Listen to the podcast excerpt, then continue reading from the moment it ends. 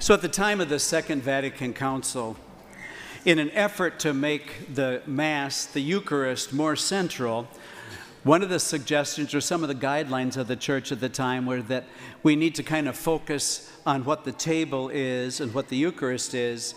And so the guidelines suggested less images, only one crucifix in church, those kinds of things, uh, saying that we need to focus on keeping the main thing the main thing. And unfortunately, some churches just pitched everything and, and uh, wound up with the barn, and that was unfortunate. That's not what the intent of the documents were. But one of the things that happened with some of the folk at that point in time is they'd go to church and they say, Well, this doesn't even look like a Catholic church anymore, so we're just gonna, I'm just not gonna go anymore. Well, the problem was is that the Catholic Church wasn't the statues. The Catholic Church wasn't the appointments. Our faith was based on something much more central. And so, if they lost their faith because they lost the statue of St. Jude, then Houston, we had a problem in the first place. So, I want to ask you this question today. Has anybody ever said to you when you were going through a hard time, Well, you just got to have faith?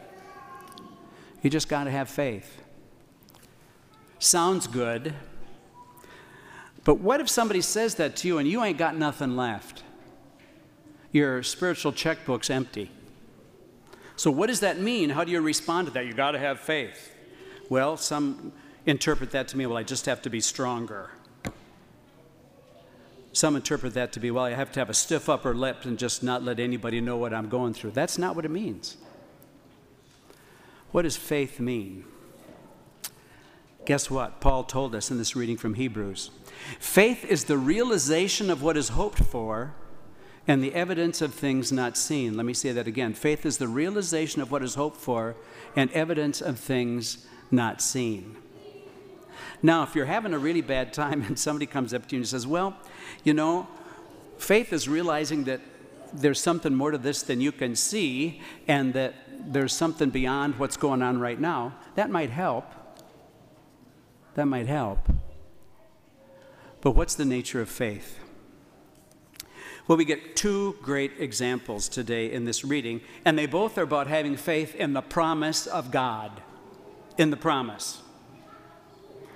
So, those of you who are married, you promised each other on the day of your wedding that you would do something in the future no matter what. Okay? So, we've got this great uh, reading about Abraham and Sarah, and I watched you, none of you la- laughed at this, at least not externally. Um, so here we have Sarah who's sterile and Abraham who's an old man. And the scripture says, well, um, here is somebody who is as good as dead. Come, what came forth from one man himself is good as dead. Descendants as numerous as the stars in the sky, and countless as the sands on the seashore. So, what is it about? Abraham and Sarah believed in the promise. If they looked at the facts, Jack, they would have said, You're nuts. I can't have kids. And if you think he can raise up an issue, you got more than one thing coming. No, they believed in the promise. Things you don't see in the promise. But I think there's something that's underneath even that that's helpful for us to think about when it comes to faith. Above all, faith is a response. Faith's a response. A response to what? Faith is a response to what God has given us. And I think that one of the things that all of us, myself included, don't do often enough is to be thinking about everything that we have in our life that's a gift. So if you got a strong back for work, that's a gift from God. If you have an opportunity to work, that's a gift from God. If you got kids like this little feller that we're going to baptize shortly, it's a gift. But it's a different kind of gift, and this comes from the last line of today's gospel. Much will be required of the person entrusted with much, and still more will be demanded of the person entrusted with more. So if somebody just gives you something, that's yours. You gave it to me, I can do with it what I want. But if it's entrusted to you, like children are entrusted to you, you have to take care of them in a special way, and you need to honor, you need to honor the wish of the person who entrusts it to you. And so faith is responding to everything in our lives, which is a gift. Everything is a gift. You say, well, you know, if the farm was belonged to God, he wasn't doing a very good job before I got a hold of it. Yeah, I understand that. But ultimately, we, it, it demands a response. Faith is not about knowing a lot of things. Faith is not about feeling. You know, sometimes you don't feel like it, do you? You don't feel like going to church. You don't feel like praying. You don't feel like being married. At least some people say that's true sometimes. It's not about feelings. But what is it? It's a response to the promise. A response to the promise. And so that's why Jesus talks about. Last week we learned about silos. This week we learned about money bags.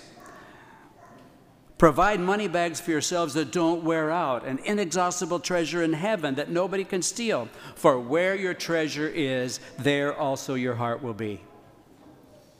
So I said to you last week, a great kind of a guide about where our values are is looking at our calendar and our checkbook. Where do you spend the most of your time and where do you spend the most of your resources? Well, it's another way of saying where your treasure is, there also your heart will be. Let me ask you this question Think about what absolutely makes you furious. They'll tell you where your treasure is. That'll tell you what you value. Something that just sets you off. That'll tell you what you value, what you protect, what you treasure, huh? And so then that's why Jesus gives the teaching then about being ready. And being ready is not about, you know, I, I, feel really bad for and pray for people when I find out that they're terrified of dying. Like God's up there ready to just get them. No, we want to, if we really understood the resurrection, you'd say, Oh my God, I can't wait to die. Now, I don't know a lot of people like that, but I do know a lot of people who have lived a good, strong life and they say, You know, I'm ready to go. I'm really ready to go. That's a tremendous blessing. And so it's this idea about being prepared when the master comes and knocks. And so Jesus pours his heart out. He gives this great teaching. And then comes this great line from Peter. I wished I could have met St. Peter. He was such a lovable knucklehead. So Jesus gives this great teaching, and he goes, um, Lord, is this parable meant for us or for everybody? Like it makes any difference? And then Jesus gives this teaching then about the steward that the master put in charge of his property. He entrusted it to him. You take care of this. And so we have two examples. The servant says, Ah, he's not going to come for a long time. I'm going to beat the help and gorge myself and do whatever I want to do. Servant's master will come at an unexpected day and an unknown hour will punish the servant severely. Shouldn't be surprised. Shouldn't be surprised. So what I want you to think about this week, not just this week, but start this week if you haven't done it before, is what's God entrusted to you? What's God entrusted to you? Those of you who are parents, that's an easy one. They're entrusted to you. You have a divine responsibility to bring them up in the faith. That's what these folks are doing today. They're entrusted to you, but your gifts, your talents, your opportunities. I have this as a screensaver on my computer. Much will be required of the person entrusted with much, and still more will be demanded of the person entrusted with more. And I have it on my computer because of this. When life gets really crazy, and I think about five parishes and 450 square miles, and this is just nuts, I remember that God has been very good to me. And God, He hasn't given me all the talents. I'm not the best in anything, but you know what? I'm going to use what He entrusted me. I feel an obligation because God gave it to me. Every person in this church, God has entrusted gifts to. Nobody is giftless. And God expects a return. No matter how crazy it looks, no matter how hard it is at times, God expects a return. So, as we continue to pray today, this is the kind of faith we want to have one that's a response to God out of gratitude, not out of duty. This is what we're going to baptize this little fella in in just a minute. His parents brought him here today because they are grateful for him. He's entrusted to them. And now the journey just begins to continue to be grateful and to continue to take care of that great gift that they've been given. So, mom and dad and sponsors and Barrett, why don't you meet me right at the font?